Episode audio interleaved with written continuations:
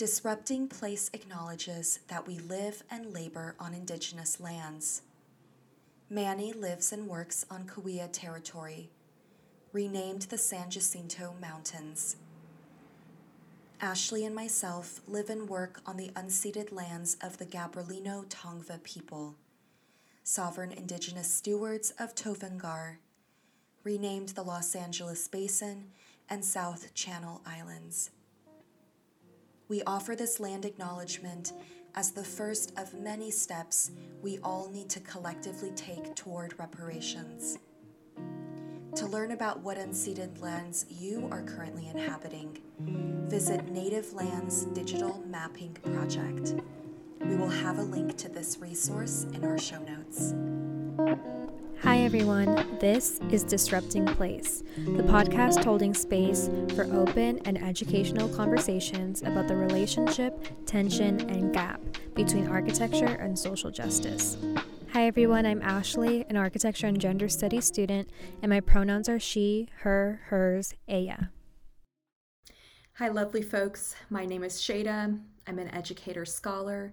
My pronouns are she, her. Hello, everyone. I'm very excited for today's episode. I say that at the top of every episode, but I'm especially excited for today's episode because we are introducing our first guest on the podcast, and it is Ms. Catherine Hernandez. Um, I met Catherine fall of 2021 when I went on a field trip for my studio class, and we were uh, tasked with designing a community center for Community Coalition of South LA. I met her while she gave a chat to all of us. And let me tell you, I felt so validated and felt so seen when she started talking.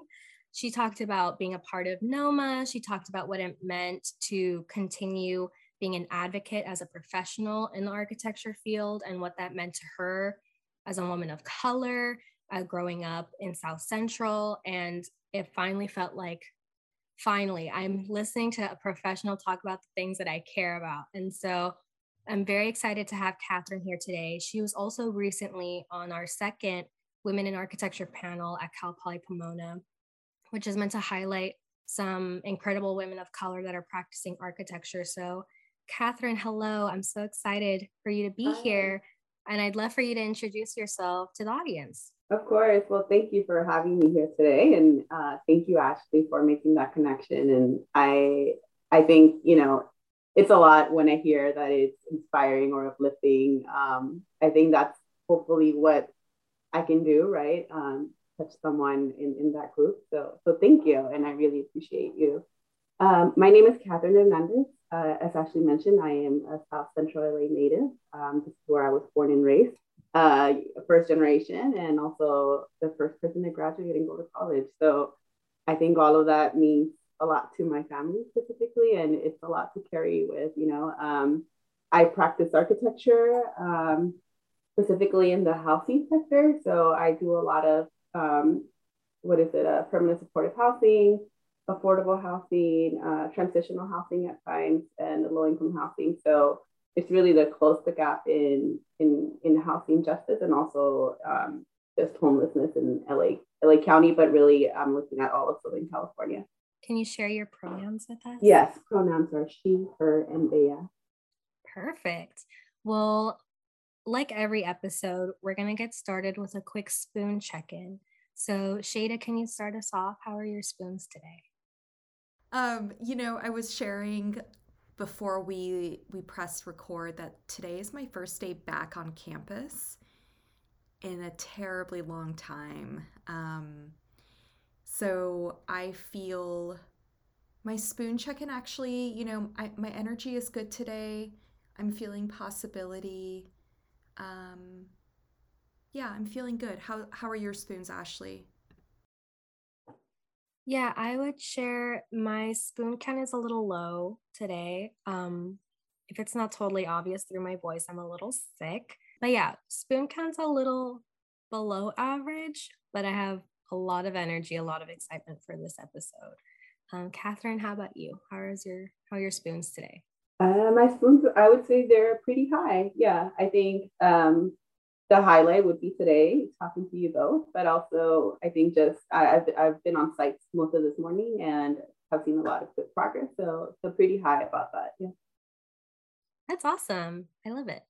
Okay, so just to kind of introduce yourself a little more, um, you gave us like a brief intro about yourself, but I'd love for you to kind of chat with us and introduce yourself to the audience um, and talk about, you know, your life in South Central, what made you decide to go into architecture, you know, what was your academic experience like, um, and kind of like where you got to, how you got to your position now. Okay.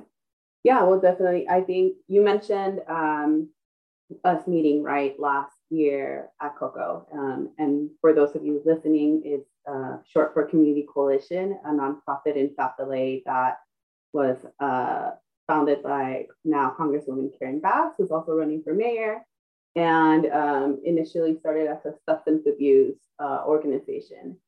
And so I think that's really kind of where my story really begins.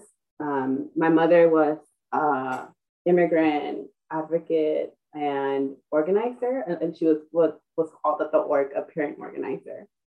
And she did that obviously because she was an immigrant herself.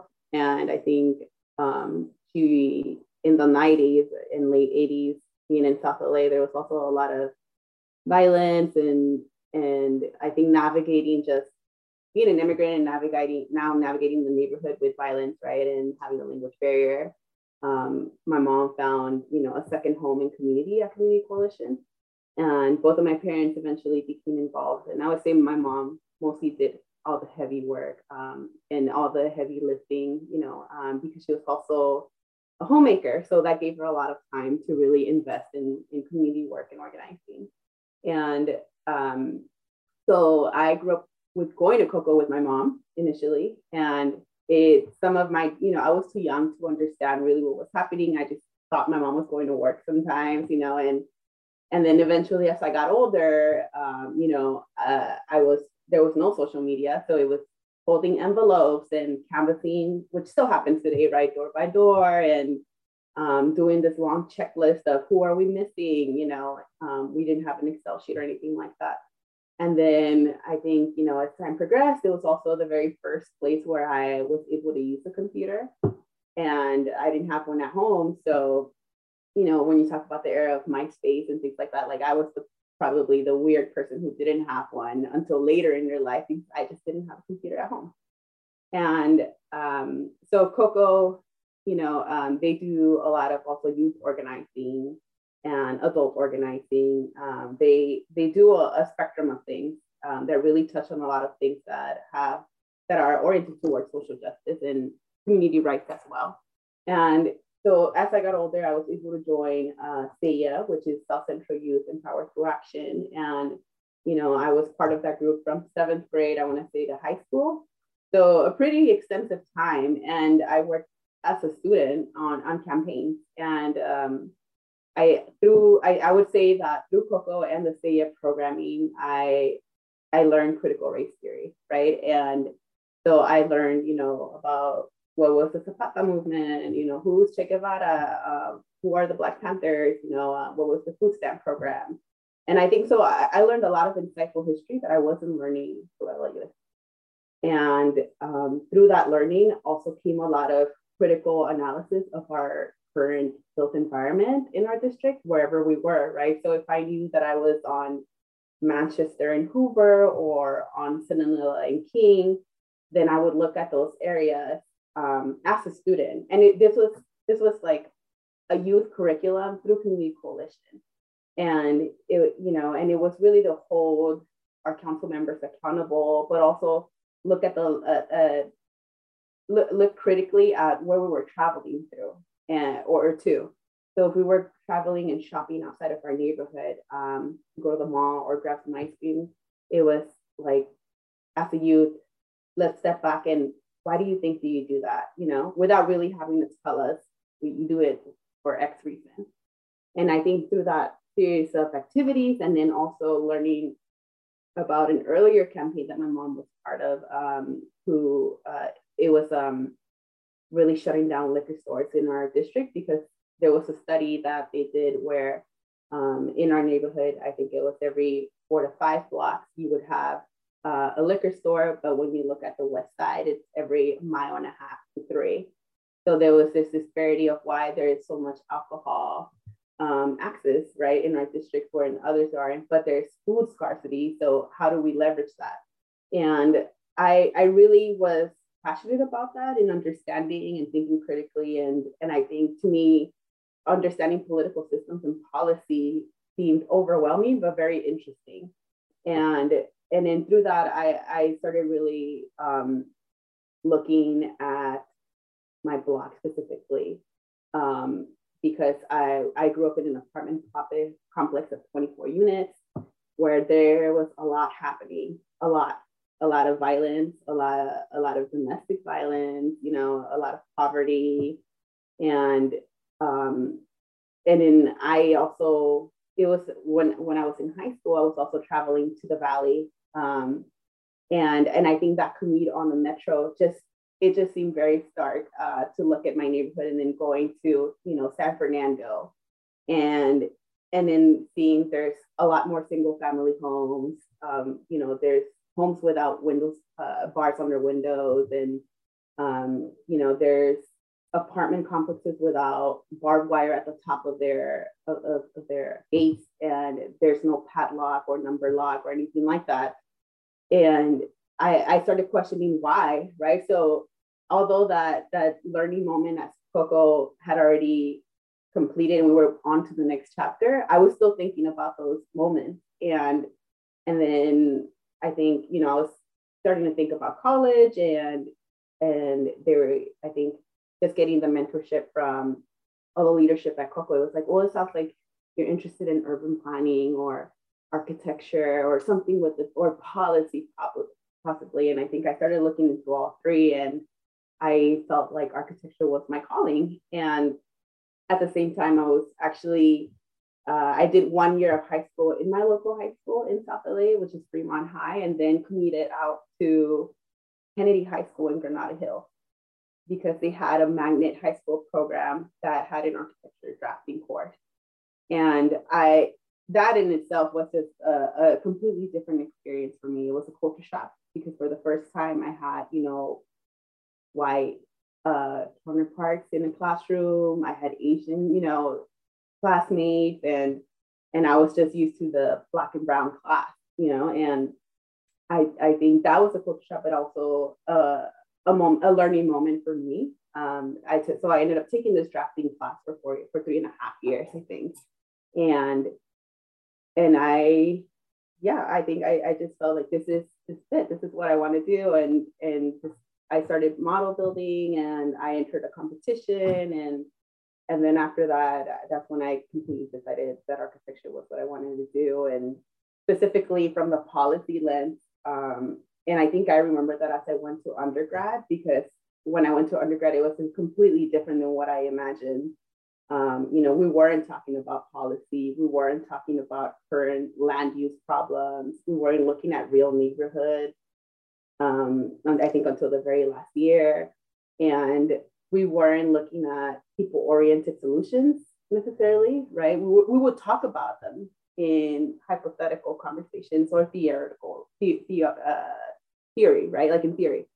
But but I don't think we would talk about, well, there's this current SBX, you know, SB something or a bill that is this and how will this impact and let's talk about it, how did it apply to your studio, right? that that connection was never really made. And I think for me, um, it felt very um, like a heavy, like a lot of the work felt heavy because I was the, you know, I was also the first person in my in, in my family to go to college. So I just didn't know what to expect, right? What was the style? And I didn't have, um, while I did have Coco for community, I also was traveling to a school um, that wasn't in my district. So coming back to Coco, I would come too late sometimes to be in part of the SCYEA meeting. Um, so I think high school was when I really, um, the last year of high school, I, I stopped being as heavily involved at Coco, but but really that's kind of when I, I decided that architecture was, was what I wanted to do. Yeah, wow. I love to, you said a couple things that I related to or like stood out to me. So the first was the culture shock. I relate to that because I had I had a similar experience. And I would say like our appearances are different. Like I'm very white passing and that has a lot to do with it. But I, um, for middle school, I went to my local middle school, which is like very black and brown, like very, very mm-hmm. heavily back black and brown. And I felt like even though I was like very light skinned, I would get my fun of it first here and there. I I felt like I was with my people, you know, like very part of the community. We all understood each other. We all talked to each other in Spanish, you know, made jokes. Like it was like we all fit in with each other. And then because of you know, making transportation easy for me, my parents moved my sister and I um, to a white high school, basically, um, in a different part of the valley, like where it's like higher income levels. Oh, totally different experience. And like every year, I was like, our values are so totally different they have parents that grew up here and grandparents that grew up here and own the house and pass it, you know, like things like that. And I'm like, we just like I'm first generation. Like I don't have that history that you have here. It's, it was just so interesting to think about. Um, but it was definitely like very impactful on like what I was thinking about in class and like what I was doing outside of class in terms of like volunteering and stuff. Um, and I still think about it because even though I was, I can say I was very like naive, you know, in high school, it was, you know, then going to community college and then going to Cal Poly, which is still, you know, very diverse. I was like, that experience in that high school was just like so starkly different from everything else. Um, do you want to speak on that a little bit yeah, on like how that absolutely. felt? Absolutely. I think, you know, I think, well, it's, it's very layered because, you know, my dad wasn't he was still undocumented, so he he didn't have a license, right? And so he wasn't allowed to be a driver, right? This was before AB 60. And um he also and then we didn't we wouldn't travel within I would say eight miles of our neighborhood.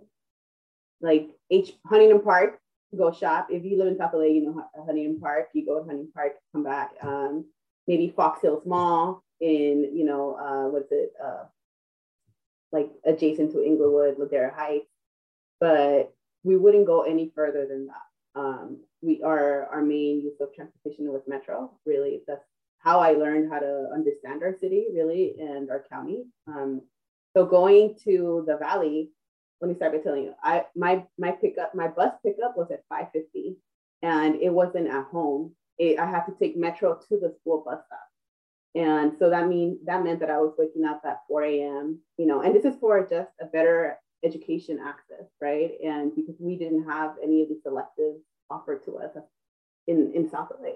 So I was waking up to take this, to take Metro. I would walk, I think I was actually uh, three blocks from the apartment complex where I lived with my mom because it was at 4, 4, 4.30, you know, it's dark.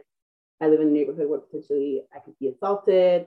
Um, and and then I would take the metro to the school bus stop, and then I had to be there at 5:50. The bus would only wait five minutes, and if I missed it, that was kind of like I, the first time it happened, I missed school. The second time, my mom said, "You're gonna figure out a way to get there. You cannot leave missing school." You know, so I had to learn. The second time it happened, I had to take three. I think it was three buses or four, um, including metro, like metro lines, to get to Kennedy. And and I think once I was there, I was uh, lonely.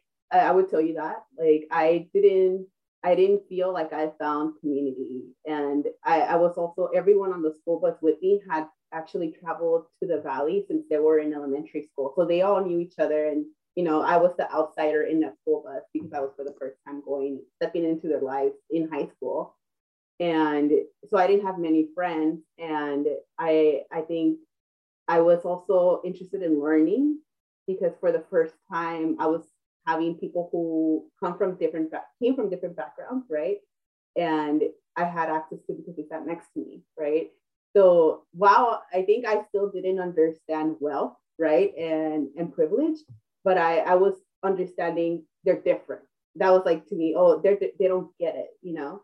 Um, and I think late until maybe possibly after graduated high school, I was like, oh yeah, they come from you know they're second gen or they're homeowners or you know which are all great things but i just couldn't relate to you know um, and and then coming back home um, i i i would uh, the bus would come back home maybe 4.30 uh 4.30 or 5 i was also the because i was the first pickup i was also the last drop off.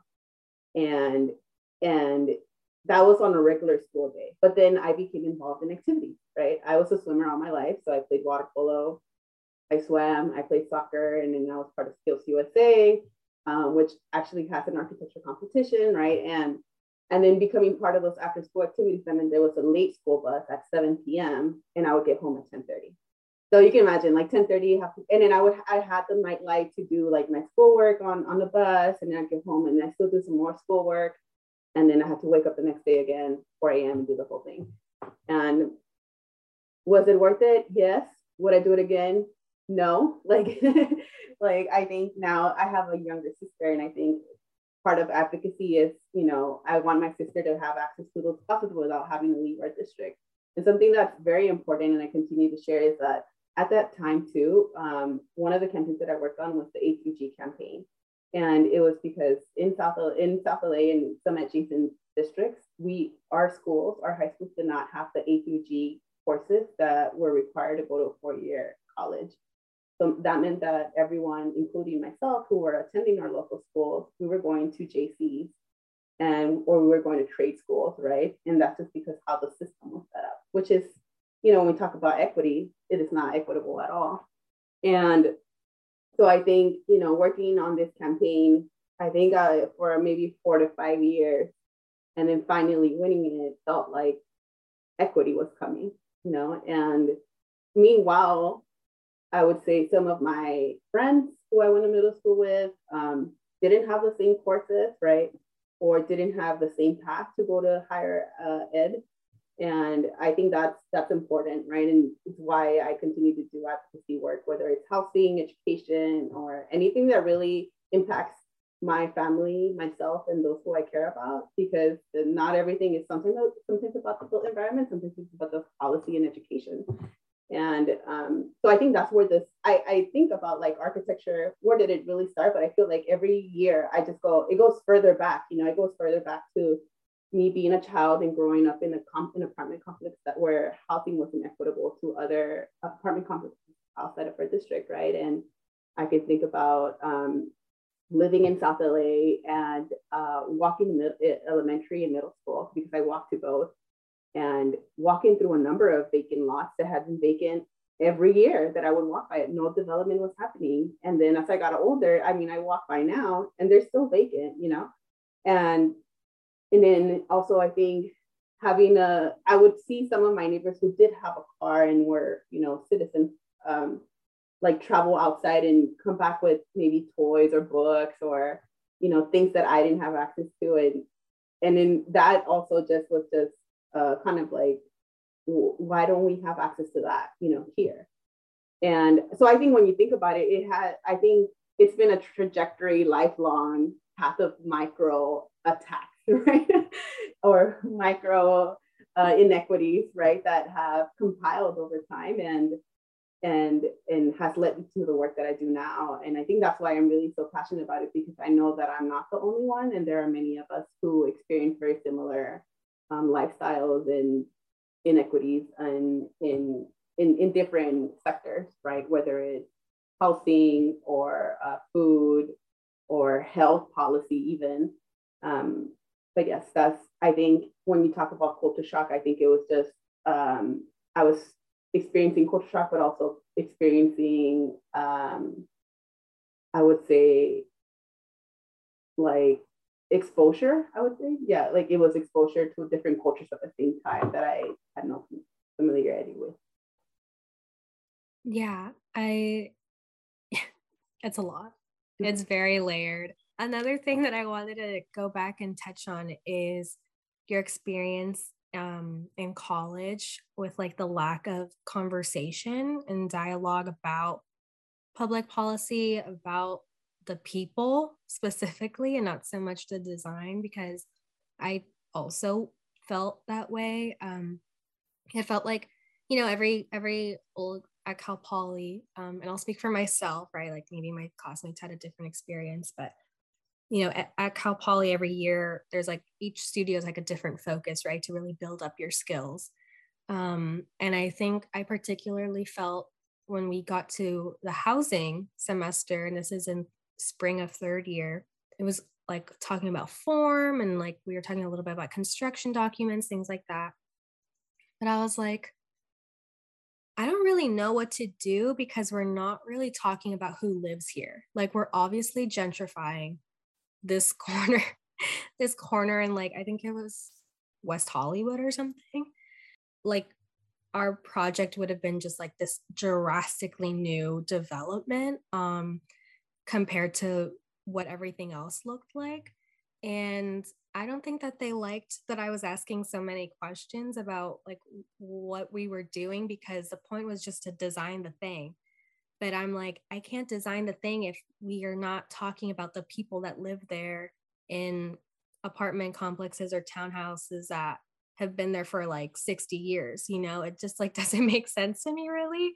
And the community is totally different to the residents that we're supposedly designing for and like the clientele that we're looking for. And so it was just like, it was like a very drastic like wake up call for me that I was like, they're not going to offer me this sort of um, information or this opportunity to study what I want to study myself.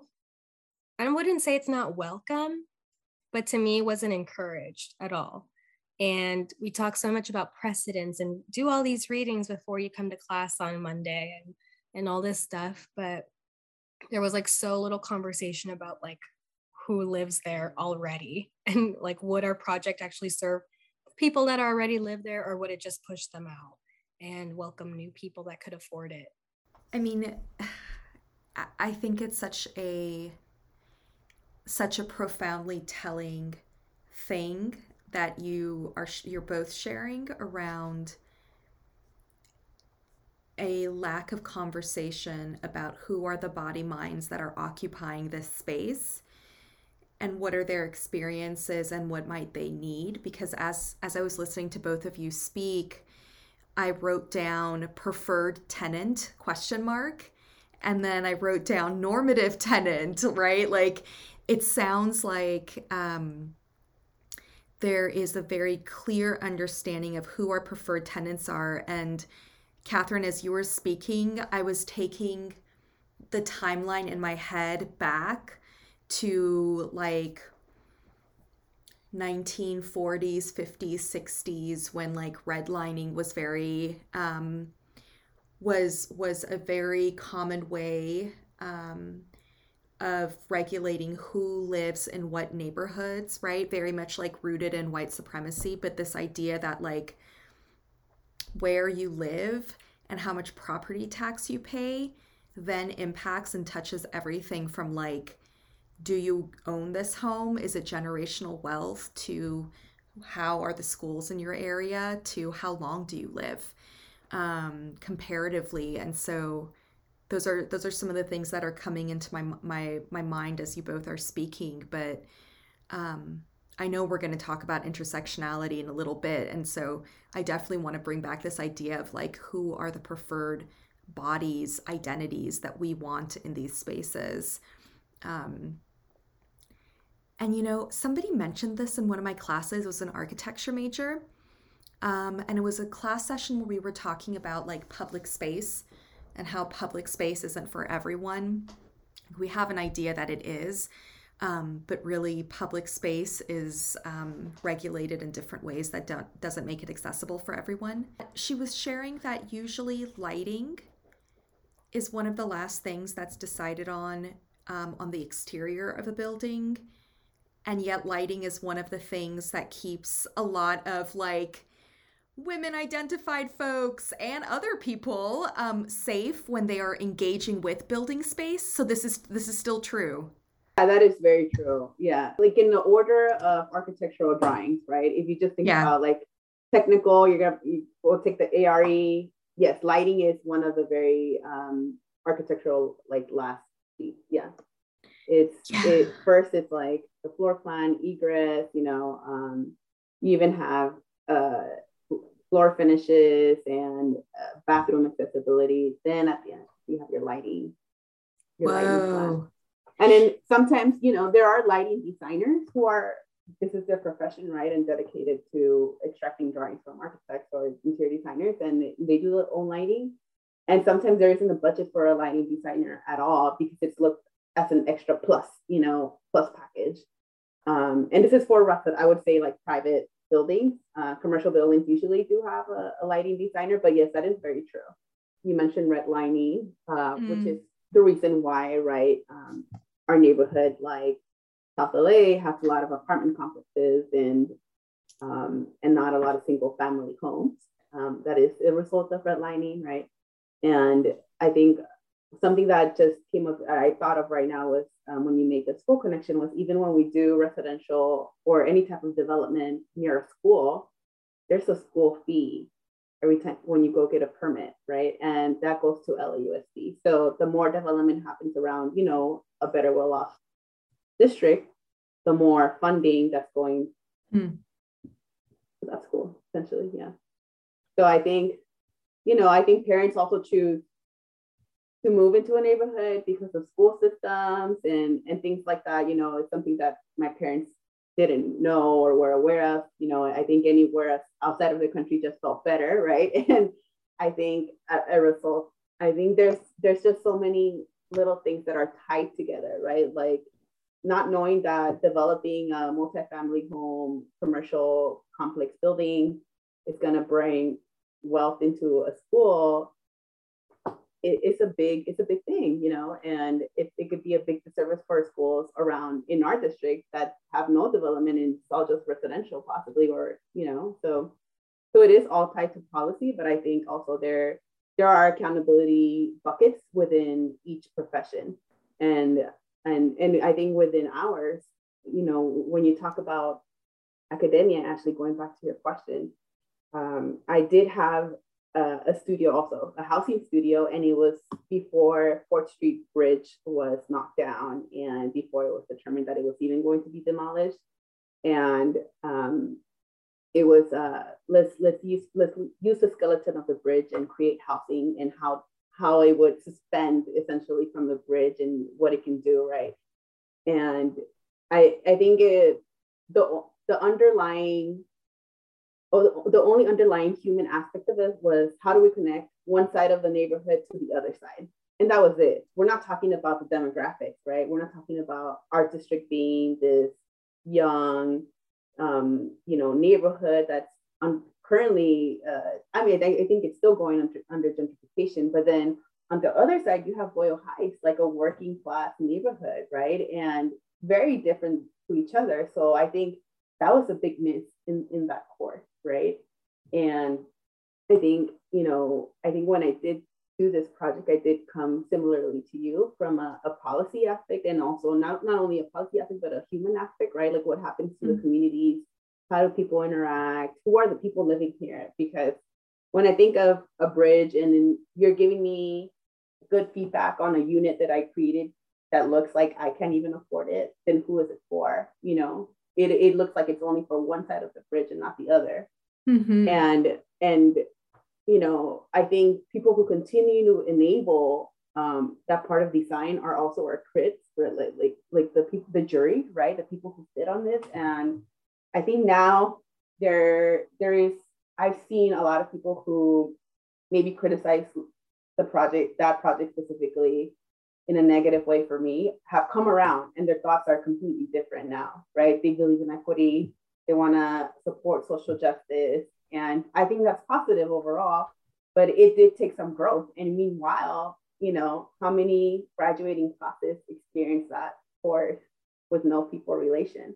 And I think not all of us also have come from an impacted neighborhood. So maybe making that connection is even harder, right? Like if you came from privilege, wealth, but want to learn about social justice and equity and you're not learning that through studio, then you're even more disconnected. So when you go out in the industry, it's harder to come back, you know, and learn about it and, and, and take the step. So I would say, um, yeah, I, I, experienced something very similar. And uh, I remember I had a conversation with one particular professor who, who said, uh, yeah, like we are here to design the structure and we have to, you have to be able to prove, right, that it's also um, sustainable and and that it how many units and what's the we're, we're focused on the unit right? And and and i think to me i was just frustrated because i was it was also good feedback. My unit was doing well right? It, everything was design was good. The render looked good but i just wasn't happy about it because it was a big the big piece was people. And i think i still look at that portfolio piece and i'm just so unhappy about it all the time because um, I'm like, this is not people oriented at all. And how do we continue to harm communities, right? Um, we can disassociate ourselves from policy when our whole industry is predicted by policy, right? The fact that we have to go and get a permit, right? There is someone who decided that, and policy predicts that, right? Uh, we have building codes, that is policy. And uh, we have you know, accessibility requirements and green requirements, those are all policy. So we can't say that our work is not policy oriented when it is. It's what predicts what gets built and what doesn't get built. Yeah, again, a million things are coming up for me, but just to end this kind of note on education, um, yeah, I just think it's interesting when people say like it doesn't belong in the classroom or it's like maybe not so related to architecture but like what is architecture if it's not for people? Like what a strange thing to say. And it, i think it like most especially belongs in studio and design because like you said like it's all informed we're already being informed by policy and supposedly policy is informed by people if you don't learn it in the classroom why would we expect professionals to apply it in their everyday kind of now going, I guess we'll kind of go like life from education now to professional. Um, I don't know if you're comfortable like sharing the story that you shared with us. Um, last fall, you kind of talked about how you worked for a specific firm that was developing in South LA and what that experience was like. And then maybe kind of going into where you are now. the reason, actually, I'll start with this. Uh, the reason why I pivoted to housing um, was because I actually I initially started working with very high end residential homes, right? So multi million dollar homes for a family of five or six sometimes, and and it was a stark difference for me to be in this office, this high end firm, right, with and, and designing and drafting and picking materials and meeting clients, and then going back home to an apartment complex with my parents, where our neighbors are going through similar, you know, inequities and it's telling, right? The environment is telling. So it was just, it just felt disconnecting and I had no passion in, in that work. While I did learn, it was a learning moment.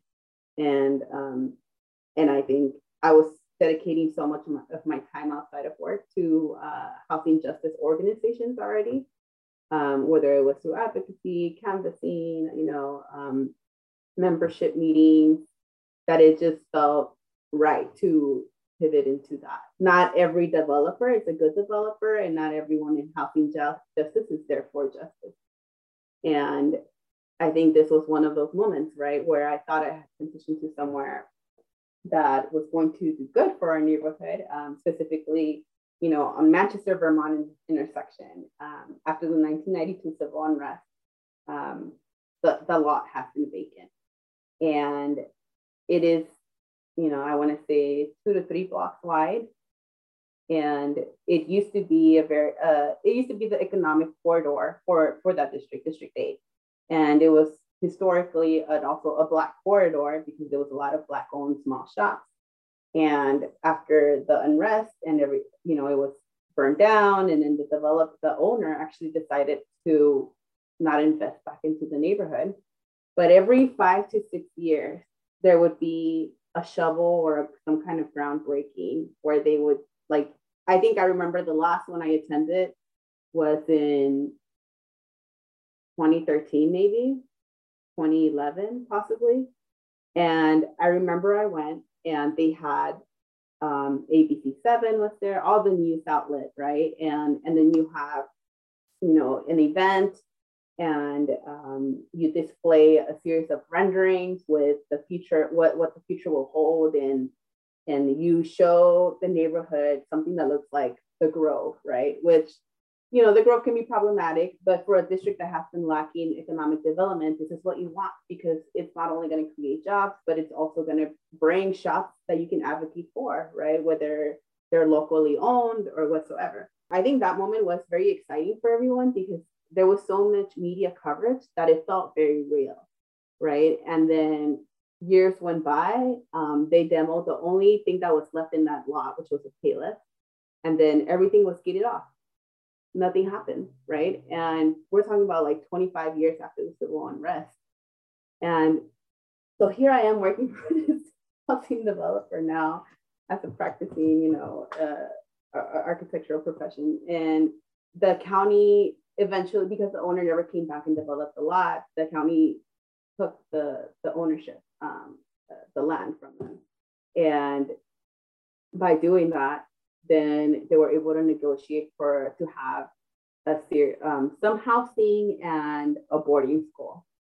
And before that, there was just a series of community meetings that you know the community organized and, and also Coco supported was um, to really predict what was going to happen with the lot. What did people envision? How can we come back to that rendering that was initially shown by the owner, you know, and um, what kind of business we see here and who can we involve of existing existing vendors, you know, and and I think as that conversation developed, um, I was engaging on outside of work hours because I still live in this district. That's I still care. You know, my cousins, my family, my all of my family lives in that district. So I know that this is going to be impactful for everyone.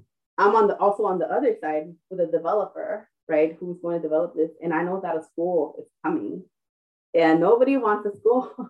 Eventually, nobody wanted a school because there have been two new schools in within a mile radius of the of the of the development and there were already four existing schools. So now we have six, uh, a sixth school or seventh school um, within one mile radius, and and it was taking a big portion of the lot. And I think something that was also problematic was just that Metro was coming in and promising jobs, right, and uh, to young people, and this would be a, a young hub. But then also the person who was given the opportunity to develop the school is a school that is not established within California, period, right? And has, um, I think something that was concerning to the neighborhood was that there was public accusations of assault to students because it was a boarding school. And so it's like, okay, there was, you, you're proposing a school, there are issues at the only school that exists. How did you fix those issues? And what are you gonna bring that's different to our neighborhood? and they weren't able to answer those questions. They seemed too problematic, or they seemed like we need some time and come back for the next meeting, but they were never answered. So people were very unhappy about it. And then, so then the school was the client uh, at the firm where I was working. And so here I am, you know, 8 a.m. drawing the school, and then I have to go at 6 p.m. and I'm like against the school at the same time, you know, and and or not against it, but just trying to negotiate what how, how can we bring back that economic development that once exists existed and i think just within our studio there were very problematic conversations about since you live in that district and we know that most of the people in your district have been incarcerated at some point or because you live in this district and we know that most a lot of people in that district are violent right and i think those assumptions just weren't at that moment I, I was more assertive and confident where I was like, this is not okay. And you can't then if you really want to hear from people, you have to engage in this meeting because the the the the, the org was just removed from all the engagement meetings. They weren't hearing back all the data or information sometimes that was being advocated for by the residents. Um, and through that advocacy, it, then it just became problematic for me to be continue to be in the studio where my core values did not align with the firm, right? And the people, although you know, there were, I think one team member was a person of color, they were completely removed, like didn't understand the neighborhood, didn't understand the context, never went out on site on to walk the neighborhood. And it's something that I highly encourage all the time. We should, you know, we should make the effort if we really care about, you know, the portfolio and the the impact that we're going to make on people. So then we should take a walk before any of this. Not when construction starts. Let's go now, you know. And it was something that was never done. And I that's when I ended up leaving the studio because I just felt there is no way I'm going to build housing without making that engagement with people or without or at least hearing that data and conversations back, you know, from the engagement team. And if you want to assume and tokenize me or anyone else, then I'm definitely not supportive of that as well. And that's when I transitioned over, and I can tell you nothing but good things from where I am now. so now I think now to you know to end it on a positive note, I I am in a nonprofit organization that does uh, housing justice and equity, and that looks in many that looks for uh, many different uh, what would say sectors, and you know um, I work very closely with case managers and social workers. So a lot of those, I, I think, you know, the problem is, I, I like to say, like, it's all up on your face, right? Because you, we're, you're not isolated in our architecture studio. It's, it's an open studio, but we're not all architects. I have, you know, a social worker, a case manager, um, someone who's uh, doing tenant rights across from me. There's a whole policy uh, team who I engage with like on a monthly basis as well. And we talk about the new um, Senate bills that are coming out, right? And how will they impact whether it's zoning, land use, housing, tenant rights, um, so and anything that has to do with housing. And I think that's important. They really do make an effort as well to create um, activities of engagement, and and I think that's what really housing organizations or developing firms should be doing because making assumptions and just looking at a Google map and working from a site drawing is not enough. Um, it is a disservice and and to think of even our studios, right? It's it's also kind of like forgetting that studio culture because in studio culture it's like let's study these precedents, let's read, you know, um, these, you know, series of books or whatever, and and then this is your client, and then learn about this client and their needs, and now design it, right? And it's and I think at that previous studio, it's we knew what the client, who the client was, but we were not trying to learn about them. We didn't, we weren't invested in meeting their needs. We were invested in meeting the needs of the the owner, right, or developer, you can say. And and I think when you do that, then you're just in it for the money, right? To get, um, I think at some point, one of the units that that was proposed for at the previous firm, there was um, a five foot wide living room right? And who lives in a five foot wide living room? Just because you've been houseless all of your life, it doesn't mean that you deserve the bare minimum because you should be grateful that you're going to be house. And it's it's just I think when I looked at it, I was like, well, this is bad design, period. You know, like like there is no reason why this person should feel like they're walking through a corridor to get to their living room or or kitchen. And I think now at the firm that I am, we we write you know I, one of my responsibilities is is writing design guidelines right and and design guidelines i think sometimes are kind of a check off list for architects. Okay we have a bathroom that's accessible. Um, we have uh, enough windows cool cool cool. Whereas this this the space where i am at now um, it's more let's slow down. What does this mean? If we're housing women right? Because we do that sometimes where the, the, the building is dedicated to women and or family. And when we say family, sometimes that a lot of the time it looks like single mothers, right? And I think something that I shared with your group was that through uh, talking to clients, right, like single mothers or women who have experienced homelessness, uh, chronic homelessness, whether it's single or with their children, uh, there's just this reoccurring experiences of sexual assault um, or assault in general. And and one of the the conversations is you know our our our laundry space is at the end of the building and it's dark walking down a corridor the laundry doesn't have any windows and it's an it's a predatory area right like it's the perfect area to assault someone and so then from those experiences and those engagements um, with our community members and our clients, then we were able to write that into design guidelines. We cannot have a laundry space in a dark area at the end of the building. Like that, that, you know, we are hearing this directly from people. And then if we're also hearing, you know, um, I think the other one, you know, lighting, you mentioned lighting, Shada, and it's something that I also bring. It is a last minute thought, right? But it's also important because it's what's going to make or break your space at the same time. And especially for someone, for a vulnerable community, not just for a vulnerable community, I think it's also highly important. You want enough lighting for it to be bright, but you don't, you don't want it to be too much lighting for it to be, to feel that you're being watched, right? Mm-hmm. That you're in a, in a correction center and so I think making that stark difference and that pivot from one studio to another just really also made a, a, big life change for myself because now I'm coming to work a lot more motivated. You know, when I say my scores are high, it's it's it's I would say it's it's a result of the positive work that comes out of the studio and and and also culture. So housing is important.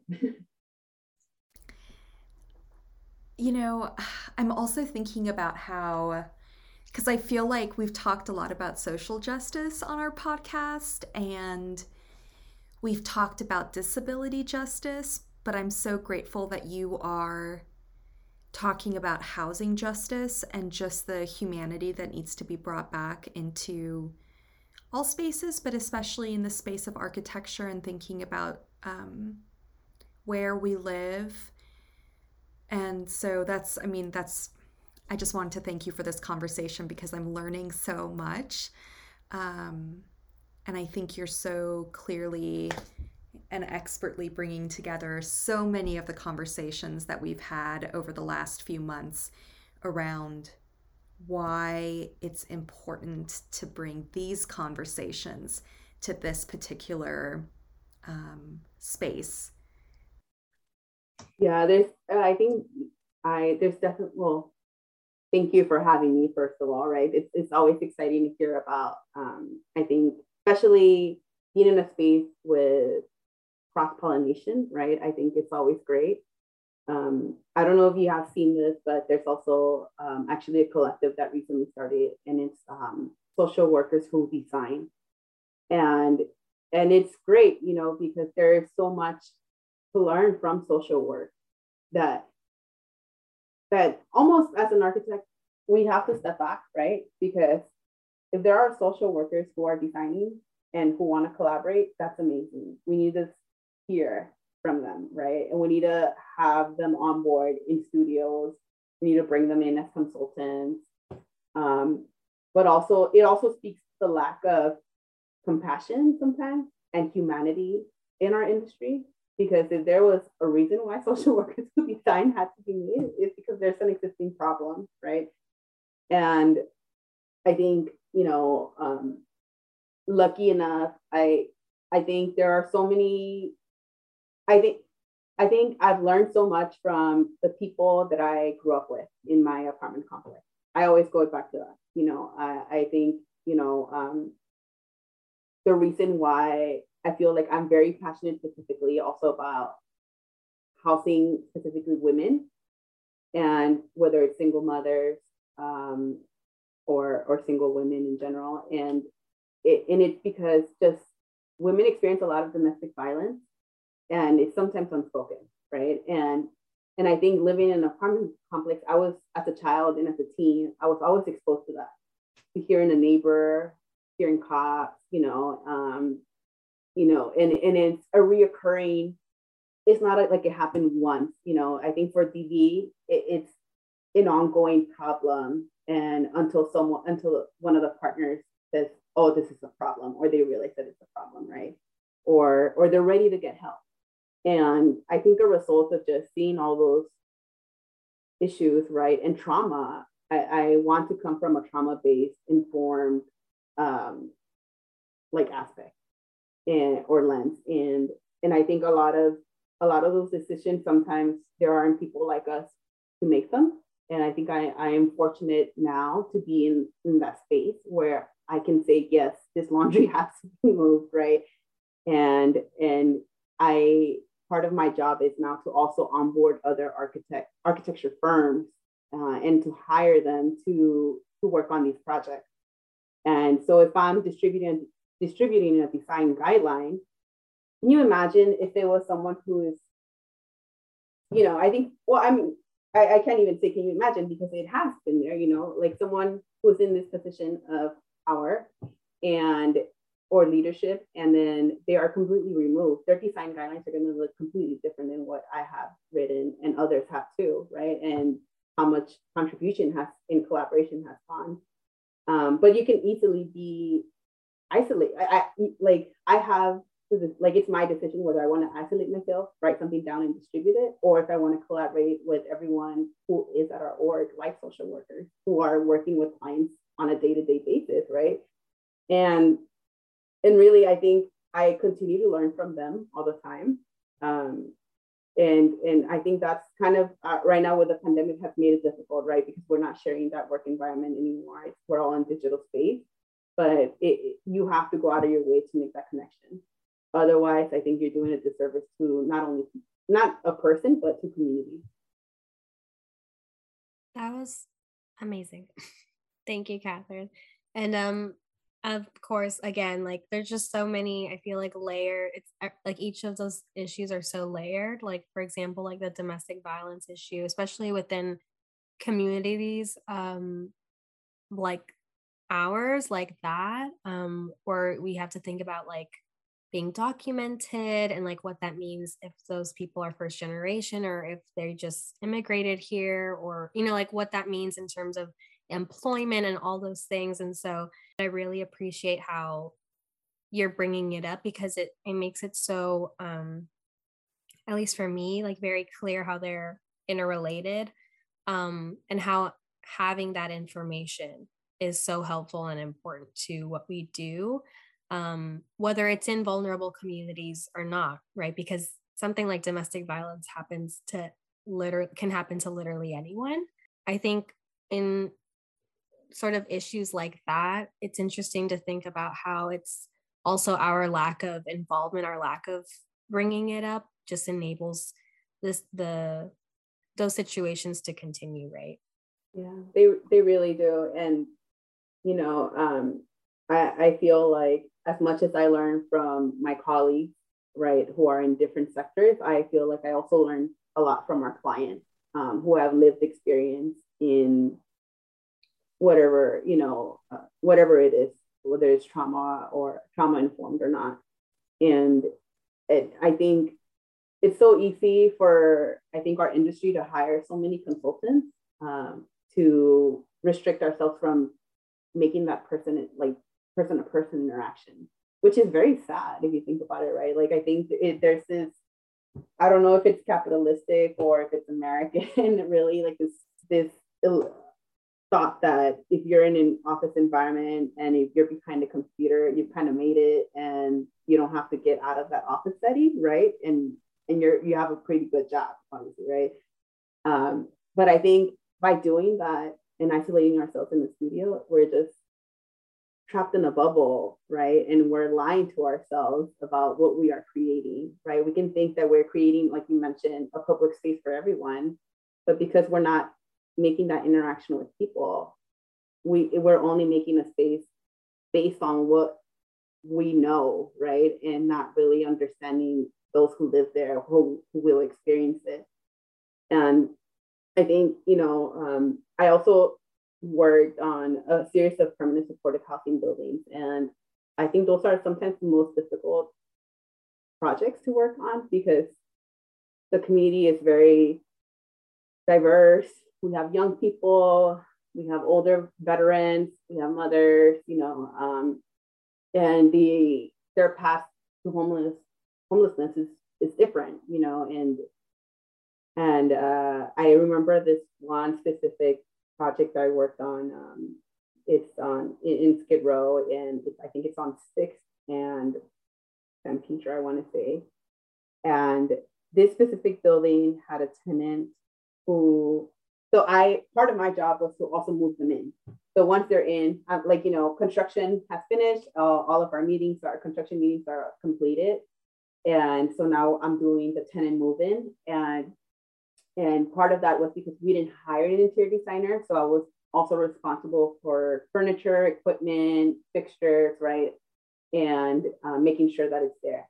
But the sponsor, who is usually, um, you know, organizations that create, uh, provide services, they also wanted us to check whether a tenant uh, wanted or not some of the furniture that we were providing. And by doing that, you know, you really get to learn from people and, and hear from them. Sometimes they like to share stories or want to invite you in. And and I I think that was the very first year when I learned a lot just because one woman who I, I, I shared a lot of time with throughout the construction of the of, of the building. And she she shared how she shared, I, I I'm actually from South LA too, you know, and I was like, oh, okay, you know, and where did you grow up? And he said, I grew up on Manchester and Figueroa, which is four blocks away from where I live, you know, and we were our age difference was only five years, so not too far, you know. And then we went to the same elementary school, same middle school. We went to the same high school, like with the same the same high school that I had started with, right? My home school.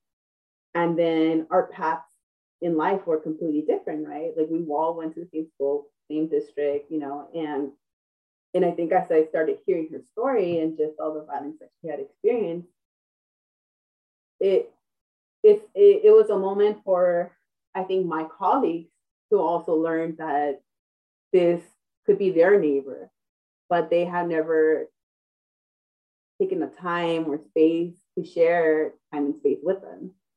And and I, I felt like this could have also easily been me. You know, I I come from the same demographic, I same education. You know, um, obviously there were some some differences, right? But but I think just I think that experience in particular was so close to home that it it, it just made the work a lot more important, right? Because it, it it was so close to my community that it felt like you know, if my dad would have lost his job, maybe I wouldn't have gone to school. Um, something so a, a, very minute right step that could have changed my whole path. And you know, I think because of that, I, I I think sometimes people ask me still today, how do you do how do you do it? You know, you're in this profession, but like stay like stay humble, you know, or or stay connected.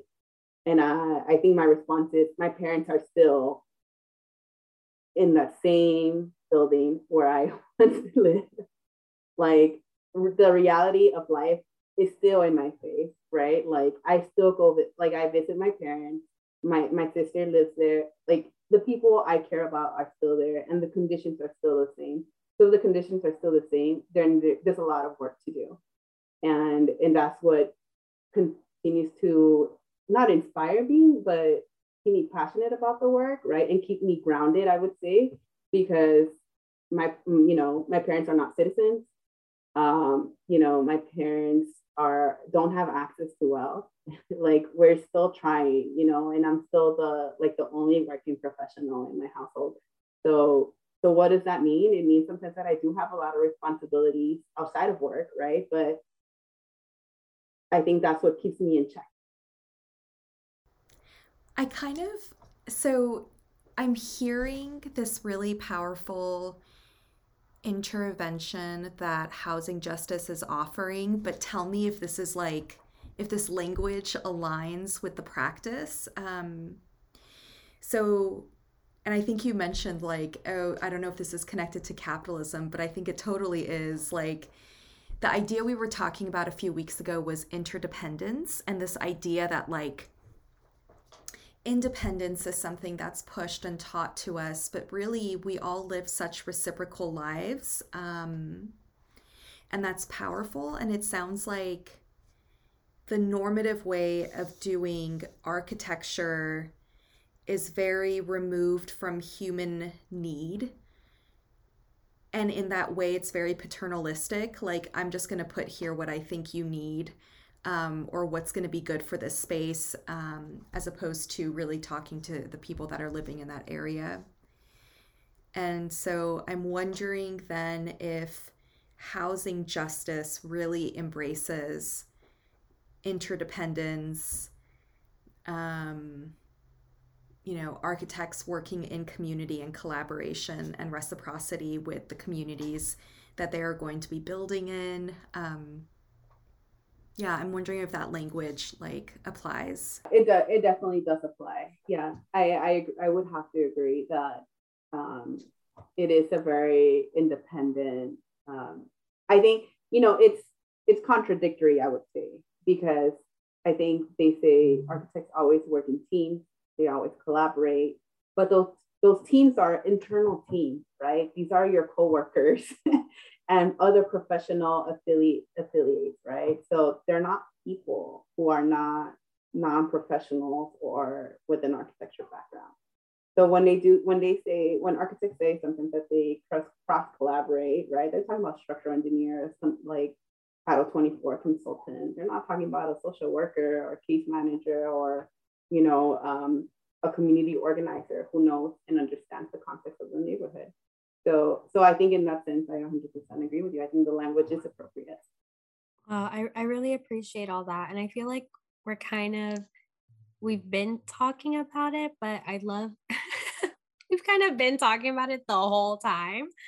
Um, but I'd love to take a moment, like I always do, and ask Shada to please explain or kind of like really um, formally say what we've been saying. And this is that, you know, housing justice, like many other social movements, um, are an intersectional issue. And we've kind of talked a little bit about specifically who is the tenant and who is our client.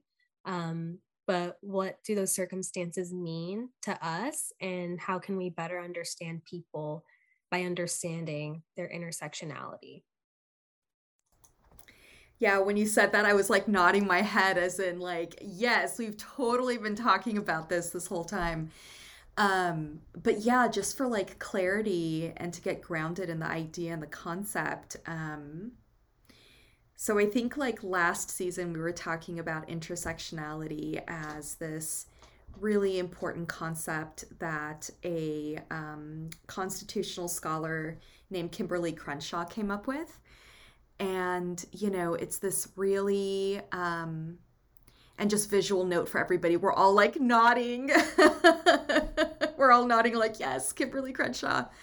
Um it's this really powerful idea that um because we're all made up of multitudes of identities not just one um, we all are going to experience layers of systemic pre- oppression differently. And she kind of in her in her TED talk offered um, like an intersection at a street um, as an image for us to understand how, for example, um, a black woman is going to experience at the same time sexism through this patriarchal structure we live in, but she's also going to experience racism um, through this white supremacist culture that we live in. And that's a very unique intersection that we didn't really have a framework to name, you know, in kind of reflecting on the conversation that we've had and um, that Catherine, you've guided us through. I think about intersectionality in space and in housing in terms of not only um, the concepts of like racialization and communities of color and where where do folks live i'm also thinking about class. Um, so i for example went to graduate school in claremont which is not very far from cal poly pomona um, and i lived in the city of pomona which for folks that haven't been Claremont is called the city of trees. There there is greenery everywhere. There are no potholes in Claremont, or if there is, it's quickly filled. Um, you know, like generational wealth, um, you know, all of that is incredibly present, and it's not in Pomona. Pomona is predominantly a community of color, um, immigrant community, low income. Um, lots of apartment buildings, kind of speaking back to some of the stories you were sharing, Catherine. Um, and at the same time, if we were going to apply an intersectional lens to Pomona or to South Central, we would have to talk not just about the space and the communities that live there, but the ways in which like space impacts health. Um, so schools or apartment buildings that are built on brown zones or like dumps that are flattened and then homes and schools are built on top of them. Um, you were mentioning food deserts earlier and having to like take the bus out of your your home town in order to access food um, you know fruits and vegetables i'm also thinking about how um, going back to the idea of like what's the preferred tenant i'm thinking about the intersectionality of folks of color who also might be trans or non-binary and what it means to um, enter into spaces and try to apply for a home when the normative idea of who a preferred tenant is is, is most certainly cisgender.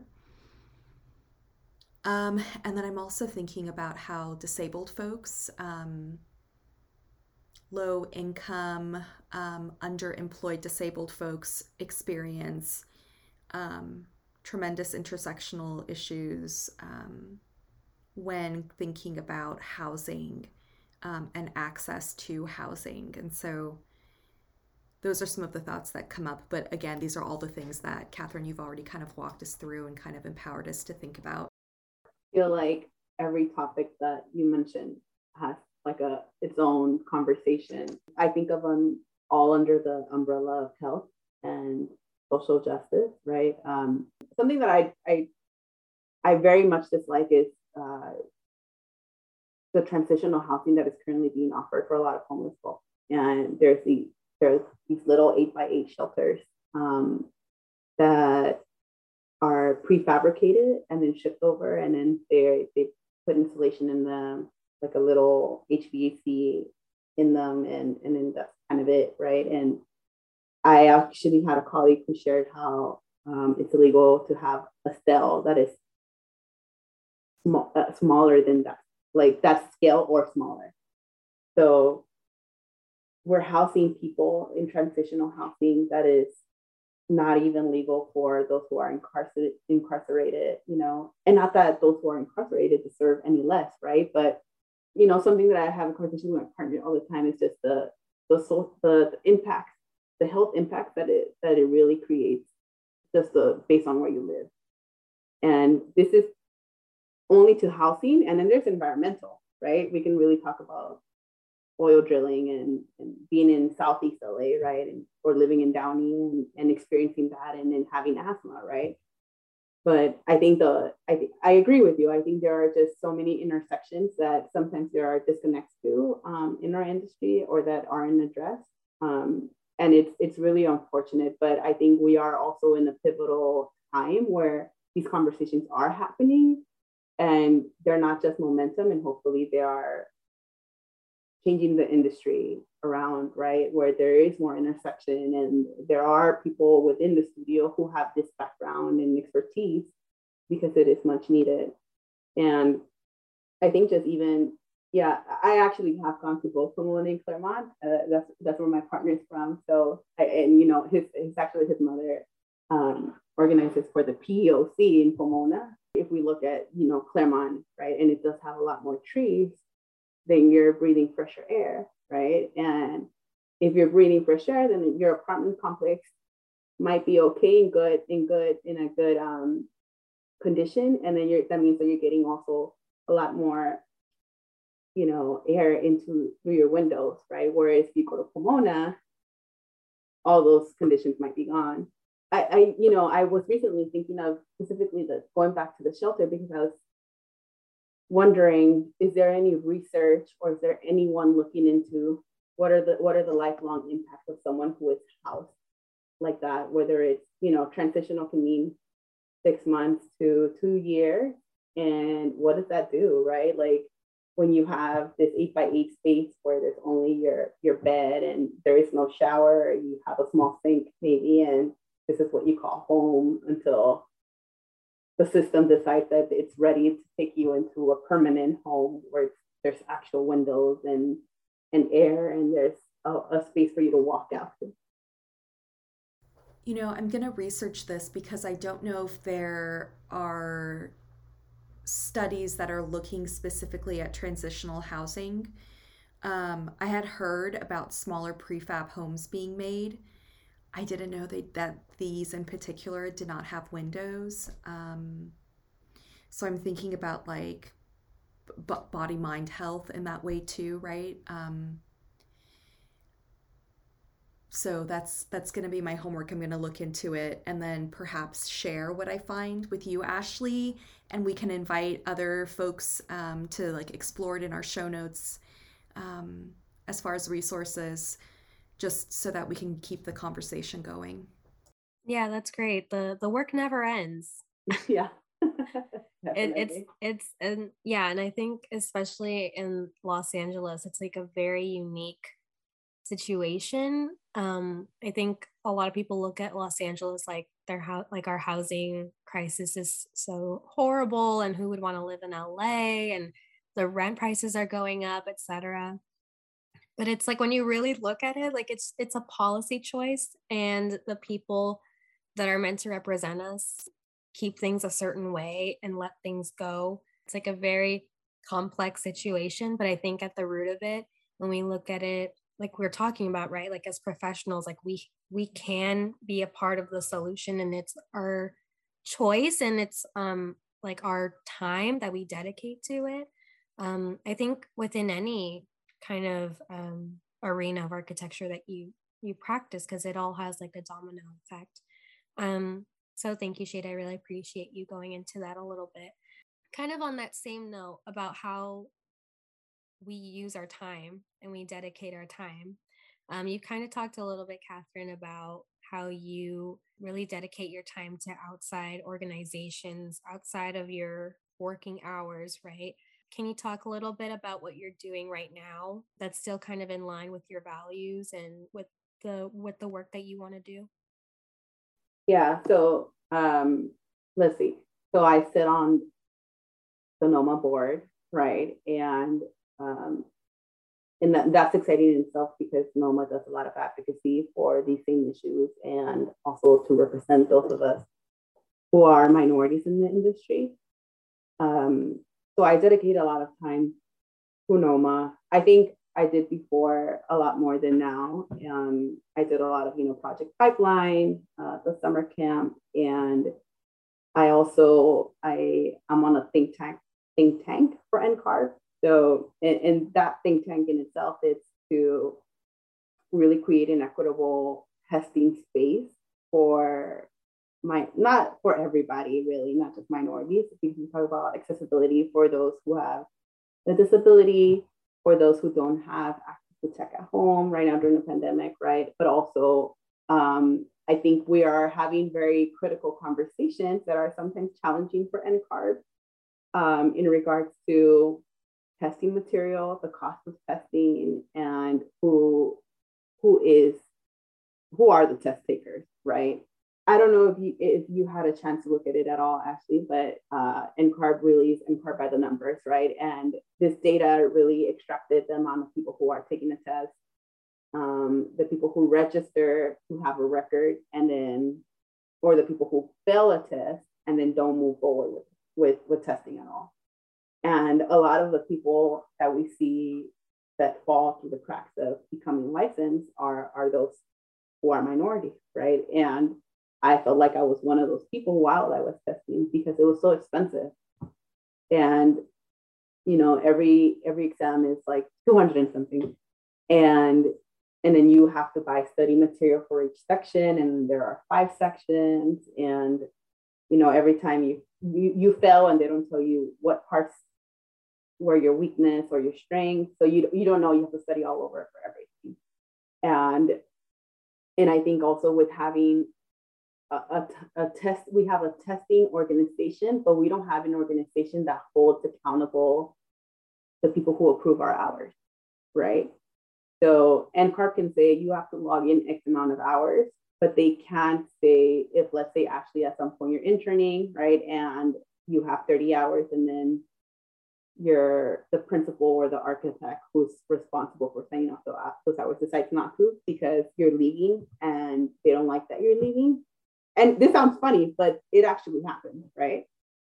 Then NCARB can't step in. They don't step in to say, hey, you know, this person is like you've committed to this young person uh, professional development and and this person has committed you know to 30 hours and you haven't signed off on them they won't step in and do that and there's no other org that will so i think um, which is why I, i'm on the think tank really like i think there's a collective actually you know there's a think tank for developing professional uh, developing testers uh, people who have passed the exam there's also exam writers and there's like DEI. And then I would say there's a, a overall maybe a group of 80 people who are involved. And then out of those 80, I found community with six of them who, who are kind of like, this is unfair, this is not equitable, and we're all going to be part of different committees in order to organize more people, right? On how we can talk about creating equitable testing spaces and also a path to licensure where minorities have more access to study material and scholarships or funding. And outside of NCARB, then I'm also a consultant for COCO, right, which you are also uh, had the opportunity to engage with in, in one of our meetings. And um, so Community Coalition is developing a new building. Uh, it's called the Center for Community Organizing, also in South LA. And they um, the, the vision for this building is to train organizers, people who will write policy, right? Um, someone who's interested in, in the public sector and create kind of like a campus but that that serves for that, but also it's flexible enough to create spaces um, that are that are accessible by the community. So if someone wants to have their podcast there, right, or uh, you know, um, a library that has nice reading nooks and an outdoor area and there's a cafe um, so it's something that is needed right and has been envisioned by the community and i've supported them through strategizing what does that look like and also create all the engagements whether they're virtual or in person in order for those who live there to to really predict what they envision in, in the community so that has been very exciting i also am part of Design as Protest. And uh, part of being Design as Protest, I would say actually, I was involved maybe heavily two years ago, two years ago, and have slowly had to step down just because of how many responses, you know, I can't part myself in like five different spaces. But um, in Design as Protest, I existed um, before, you know, the murder of George Floyd, but really I would say take off, took off after. Um, and really, the you know, Design as Protest is a space to hold the profession accountable. It's co-organized by BIPOC designers, and we want to reverse the violence and injustice that architecture, design, and urban planning practices have inflicted in our communities. And uh, we really champion the radical vision of racial, social, and cultural reparations through the process of outcomes of design. So, I mean, I think there are very, me, you know, when I look at the demands that we are asking for, and I'll read you a few of them, but number three is, is like abolishment of carceral spaces, um, you know, center community leadership in design and planning processes, uh, cultivate anti-racist vision for affordable and just neighborhoods. And out of these 10 demands, we have, I would say, different committees, right? So we have a committee that's dedicated to policy, another committee that's dedicated to youth, youth organizing. And, and I think through just that collective in it, in its all, it, it has been powerful to not only create the demands and um, implement them into the firms that we work right, or that our colleagues work in, but also to connect in this virtual space with people across the country that are experiencing very similar disparities within our neighborhood. So I think that has been the the really, you know, um, uh, I would say beautiful moment for me, right? Uh, connecting with other folks and really learning from them and just uh, not feeling alone during this pandemic and, and, and being able to work through the issues that exist. So I personally would say that this episode should be motivation enough for everyone to kind of look out at their respective communities and think about how they can um, be more engaged with their neighbors, with their friends, and really advocate on behalf of um, people within their communities or people outside of it. But I mean, you've kind of said it throughout the episode, but Catherine, I'd really love for you to kind of share because this is what inspired me too is like your kind of call to action, right? And like even as professionals, we should still be dedicating our time and our efforts into advocating for for vulnerable communities. Um, there's a lot of people that ask, you know, like, why should I care? Or like, I don't have enough time to care. Um, and I'd love for you to kind of share your two cents on that. Yeah. I think, you know, if you have a younger uh, generation to care for, whether it's your child, I don't know who that younger person is, you're, I think you're doing it hopefully for them, right? Because you don't want them to experience the same inequities as you. I think the bigger picture would be what to create a fairer world. Who doesn't want to do that? You know, like why, why, why fight? You know, why why be okay with what we just have?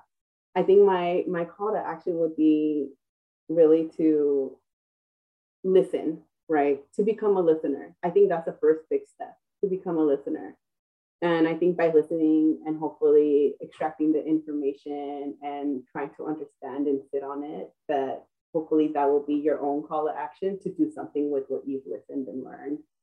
I think we all are, our passions are different, right? And so it would be unfair for me to say, go find your local housing org or the, the center that does CV work, because we're not all passionate about that.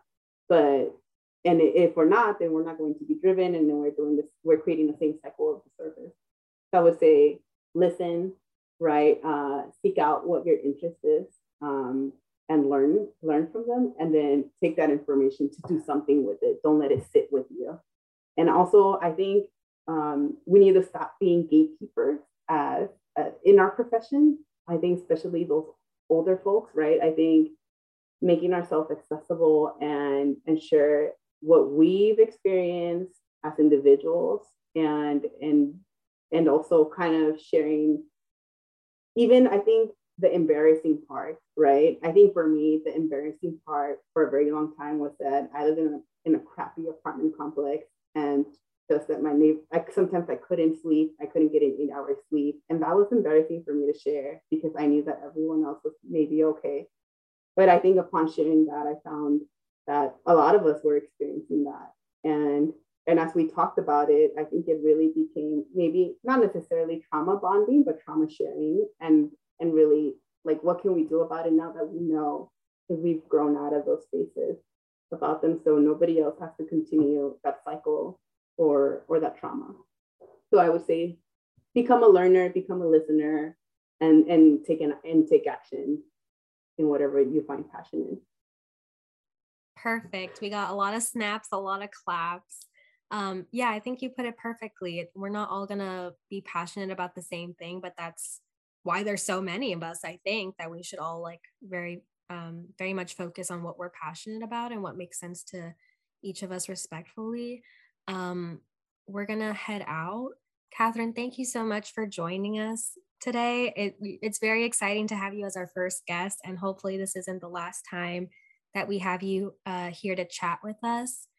So, thank you. I really appreciate you. Thank you, of course. It was great just chatting with you both and learning from you both. And honestly, I want to take this conversation, you know, and, and meet you both in person, you know, and continue on. I think I think it is important for us to not only make that outreach that you made actually, but also then I think when I say listen and learn, then my next step is okay, how do I connect with both of you and and and, and hear like you know learn from you both as well.